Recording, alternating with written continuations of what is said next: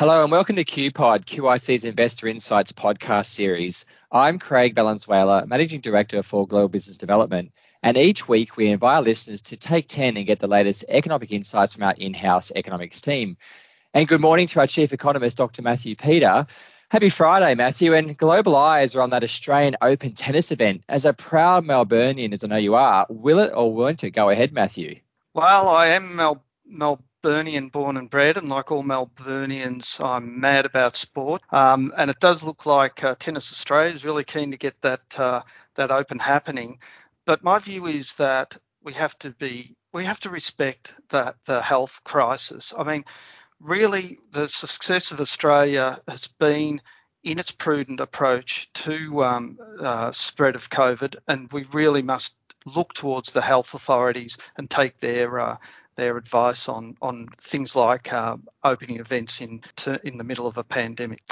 Also, front uh, news, Matthew, is the RBA, who surprised most commentators uh, this week by announcing their intention to extend its quantitative easing program. And as we touched on our QPod last week, the Australian economy is doing pretty well, particularly relative to our global peers. The RBA has now acknowledged that that Australia's consistent recovery is better than they had expected less than six months ago. So, if the economy is recovering well, why extend the QE program now? Craig, I agree with this sentiment that the unexpected move to the RBA to extend its uh, QE program had little to do with a change in the RBA view on the pace of economic co- recovery. Um, but I do think it was pretty much a foregone conclusion by the market that the RBA would have to extend QE, if not last at last Tuesday's meeting, then at some point in the future. Uh, but not because of developments in growth and inflation, but rather due to uh, pressures on the currency.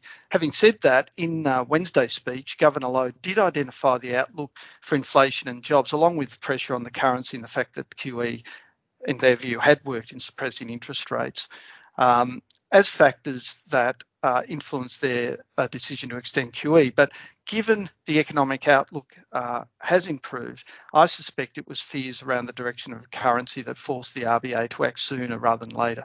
And we know that our currency has been driven higher by some of those overseas QE programs, Matthew. But what about our terms of trade? Well, Australia is seeing record export demand for our coal, iron ore, and even our rural produce, rather, affect this? Well, that's right, Craig. We know the Aussie dollar is sensitive to the terms of trade, and we've seen, for example, Australia's bulk commodity prices increase by a third since the uh, onset of COVID. It does look like that shift higher in our terms of trade might be coming um, to an end. Uh, we see signs that iron ore prices have peaked, with the spot price now uh, showing signs of decline. If the decline in commodity prices and the terms of trade continue, it will provide an offset to the upward pressure on the currency from looser monetary policy overseas. The question is, uh, will it provide enough of an offset to lower the exchange rate? And the answer is that given the size of the QE programs in major central banks around the world, the answer there is probably no. So unless the RBA also increases its QE program, we probably would see continued upward pressure on the Australian dollar. You're listening to Craig Valenzuela and QIC's Take 10 podcast, where our chief economist, Dr. Matthew Peter, is taking us through the current economic foresight shaping your investment outlook. Matthew, the RBA was almost forced to act now to manage the Aussie dollar's value, it seems.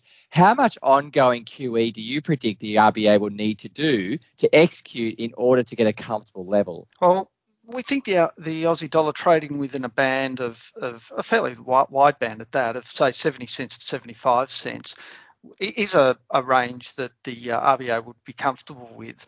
Um, we expect uh, an easing as I said, of uh, the iron ore price, which will, should continue over 2021 as China gradually winds back its infrastructure and housing market stimulus measures, uh, should relieve pressure on the terms of trade and hence the Aussie dollar.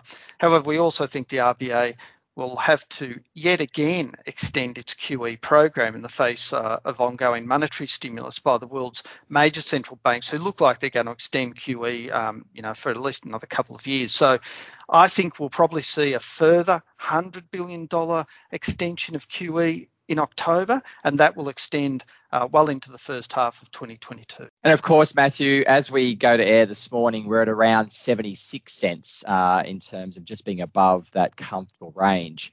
There's been chatter about the RBA absorbing most of the issuance of the federal government bonds, similar to what has happened in Europe and Japan, which of course left those central banks running out of government bonds to buy and affected the efficient market hypothesis for pricing of risk.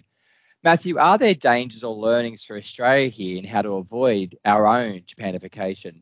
Well, uh, uh, it is the case, Craig, that the RBA will be buying around $4 billion of uh, Australian government bonds a week, while the government will be issuing only somewhere between 2 and $3 billion a week. So the RBA will be shrinking the pool of Australian government bonds by around about half, one half billion dollars a week, at least uh, until October uh, when the extension of their current QE program ends. Having said that, the pool of existing bonds as opposed to the new issuance is still very large and enough for the RBA to implement its extended program and probably also an extension of its program further into 2022 uh, in line with our expectations without running out of bonds to buy. But the other defining features, coming back to your point of Jap- Japanification, the other defining features of that are really low growth, zero or negative bond yields, deflation, onward, ongoing expectations of deflation, and monetary policy impotence. And I think Australia is a long way away from going down those paths of Japanification. Uh, currently, our 10 year bond yield, although it's low, is still in excess of 1%. You look at Japan, its bond yield, 10 year bond yield is zero.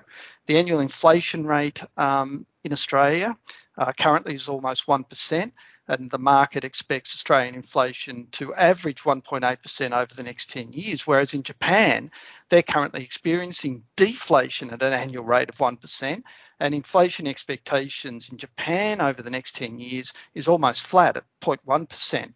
And finally, Japan's economy fell by around double the rate at which the Australian economy fell in 2020. And over the next two years, our recovery is expected to be around about two percentage points faster than Japan's. Yeah, so there's uh, still a little bit of a difference there in terms of our economic makeup. You're listening to Craig Valenzuela and QIC's Take 10 podcast, where our chief economist, Dr. Matthew Peter, is taking us through the economic implications of the RBA's decision this week to extend QE despite a strengthening economy. Matthew, it would be remiss of me not to ask, but in choosing to manage the Australian dollar now, is the risk the RBA is actually inflating a domestic housing bubble? Oh, certainly with mortgage rates where they are and the pickup in house prices that we're seeing, you know, the risk of another surge in house prices is very real. The RBA, however, is pretty relaxed at the moment about the housing market because rather than focusing on house prices, what they focus on is uh, household debt levels, which are falling, and uh, bank lending standards, which are tight. And, and they're the indi- indicators of sustainability in the housing market for the RBA. And the RBA is also happy, I think, to let the housing market run a little as the pickup in dwelling construction that's been generated by the uptick in demand for houses. That's a very strong positive for the uh, uh, Australian economy, uh, Craig.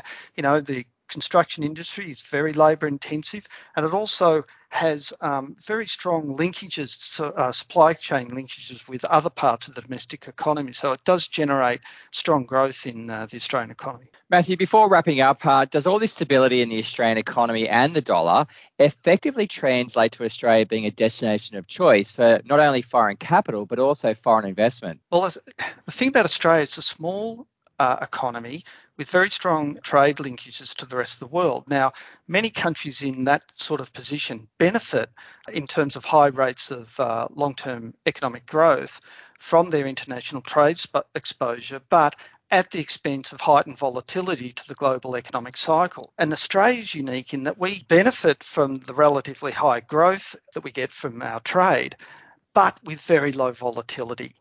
And this is partly due to prudent fiscal and monetary policy, and that acts as strong stabilisers of ec- to economic growth during uh, times of downturn, just as we've seen uh, with COVID. Stability, though, in policymaking also uh, manifests its, itself in other ways in Australia, particularly in, in its approach to um, the health risks of COVID, where we had very strong bipartisan political support for the COVID suppression measure, measures.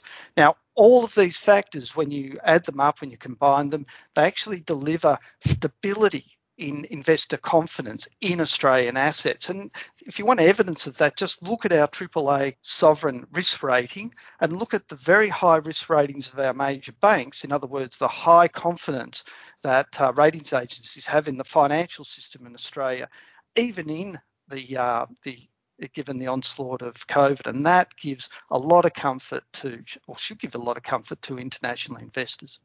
Thank you, Matthew. So, in summary, with clear signs the Australian economy is benefiting from our effectiveness to manage COVID 19, the RBA might be excused for going a little early on extending their QE program to bring that Australian dollar back to comfortable levels. Now, rather than wait and face the decision of currency management within an even stronger economic conditions. And will our foreign investors in tow continue to see Australia as a destination of choice for their risk budgets with both economic and currency stability? And finally, let's hope all the measures put in place to manage COVID 19 are effective and Melbourne gets the Australian Open underway on Monday. I'm Craig Valenzuela for QIC's QPod. Please reach out to Dr. Peter or I via qic at qpod.com with any comments or feedback and have a super weekend.